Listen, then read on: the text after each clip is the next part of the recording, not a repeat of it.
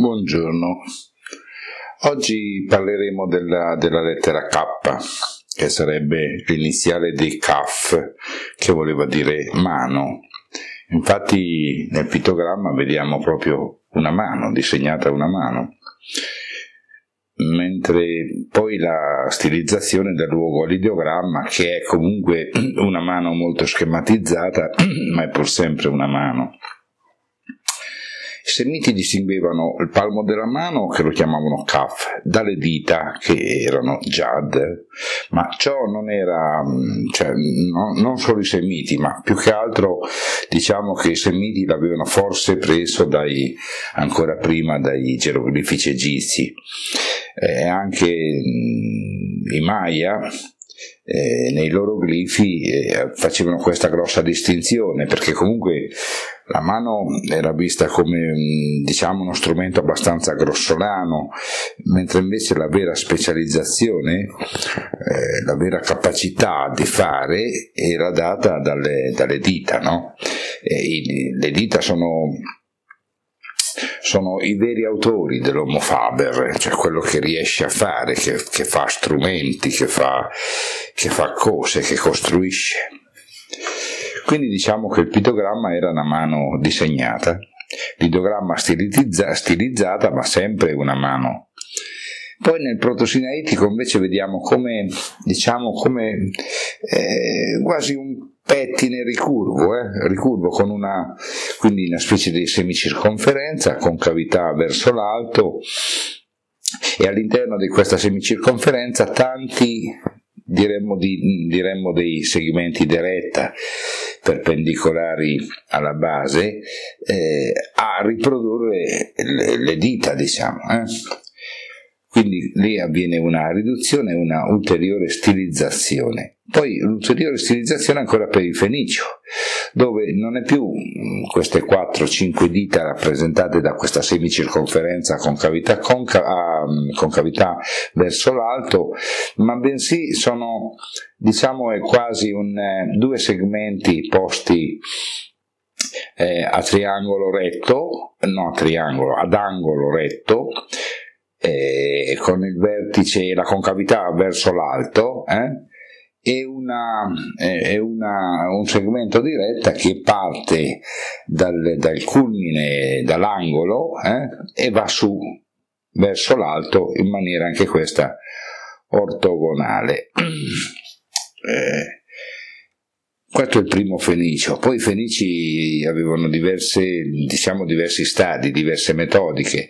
Eh, questo disegno poi può subire una, disegno, questo segno può subire l'aggiunta di, una, eh, di un ulteriore segmento di retta, stavolta però che va verso il basso, eh, dal punto di incrocio di quell'angolino va verso il basso e con una leggera curva verso sinistra eh, anche il Fenicio più tardi, diciamo, ha questa in realtà ora diventa una, un'asta, tipo un'asta, un segmento di retta eh, che ha in fondo, in fondo un segmento di retta che è verticale, ortogonale anche questo, e in fondo ha una leggera piega verso sinistra.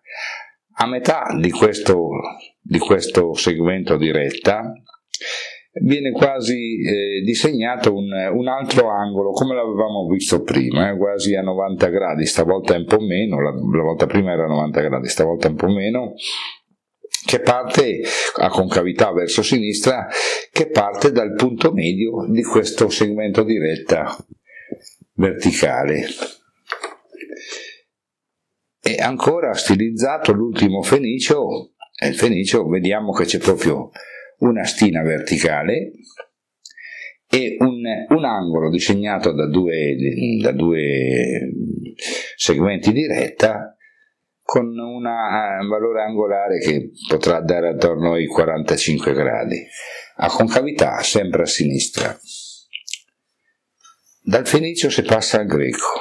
Il greco infatti nel primo caso riporta, diciamo il greco più antico, riporta quello che si scriveva da destra verso sinistra, riporta l'ultimo segno del fenicio, uguale. Poi nel greco moderno invece cambiando la scrittura andando da sinistra verso destra c'è sempre quella stina, quel segmento di retta ortogonale alla base, ma l'angolino formato da quei due mini segmenti retta a 45 gradi non ha più la concavità verso sinistra, ma la concavità verso destra. Beh, in realtà abbiamo già formato una lettera K. Eh? Nel cirillico rimane uguale uguale al greco. E uguale uguale poi sarà anche nel latino. Che cosa abbiamo saltato? In questo caso abbiamo saltato l'etrusco, perché in etrusco la lettera K non ci sta, non c'è, è assente e al posto di questa lettera K veniva diciamo sostituita eh, dalla lettera Q. Beh, ora parlando di simbolismo, eh, la lettera Kaf, che vuol dire mano, è senz'altro una lettera molto importante. Perché? Perché è quella che in realtà dà un simbolismo di, di prendere, di dare, di punire, di confortare. Quindi se la mano accarezza, se le dita, se la mano accarezza, beh, eh, ha un certo valore simbolico. Se la mano percuote ha un altro valore simbolico, totalmente l'opposto. È lo stesso quando una mano dà, che porta verso l'altro, e l'opposto, la mano che prende dall'altro e porta verso noi. Quindi è prendere e dare, punire ma anche confortare. E qui bisogna sempre rammentare noi che c'è questo, questo doppio simbolismo. A seconda del contesto in cui viene utilizzato, lo stesso simbolo, la stessa lettera, ma lo stesso simbolo può avere significazioni diverse. Quindi può avere un significato positivo o negativo, può avere un significato maschile un simbolismo maschile o femminile. Può avere un significato stimolante, eccitante, o invece può avere un, una, una un simbolismo di tranquillizzante. Eh?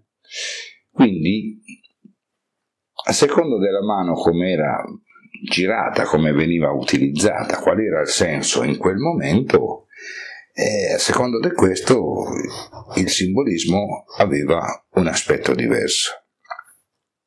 Certo, prima quando abbiamo detto della mano e la distinzione con le dita, beh, in realtà sono le dita, Jad, no? Sono le dita che hanno la capacità con il pollice opponente opposto hanno la capacità sviluppata, la capacità prensile, no? Noi riusciamo, grazie al nostro pollice, a prendere. Eh? Non tutti gli animali hanno questa possibilità. Noi però, noi le scimmie, ci sono alcuni. E la nostra capacità di sviluppo, la nostra potenzialità è stata senz'altro favorita dalla mano e dalle dita in particolare. Abbiamo visto che sono, ci sono diversi primati che utilizzano le mani per fare strumenti. Ricordo eh, le scimmie che schiacciano, che prendono un sasso e, e colpiscono una noce per vedere per cogliere il frutto all'interno.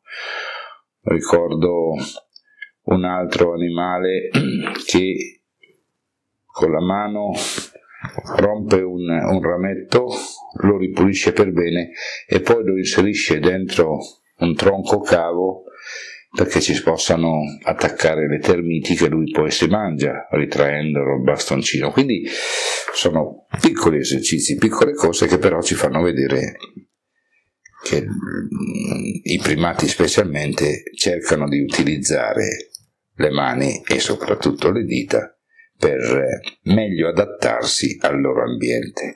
E l'importante è l'adattamento. Infatti, L'uomo è riuscito a, ad avere una storia, ad avere un ruolo proprio per la sua capacità di adattamento all'ambiente. Altri animali che non ci sono riusciti si sono estinti. Questa è una grande lezione.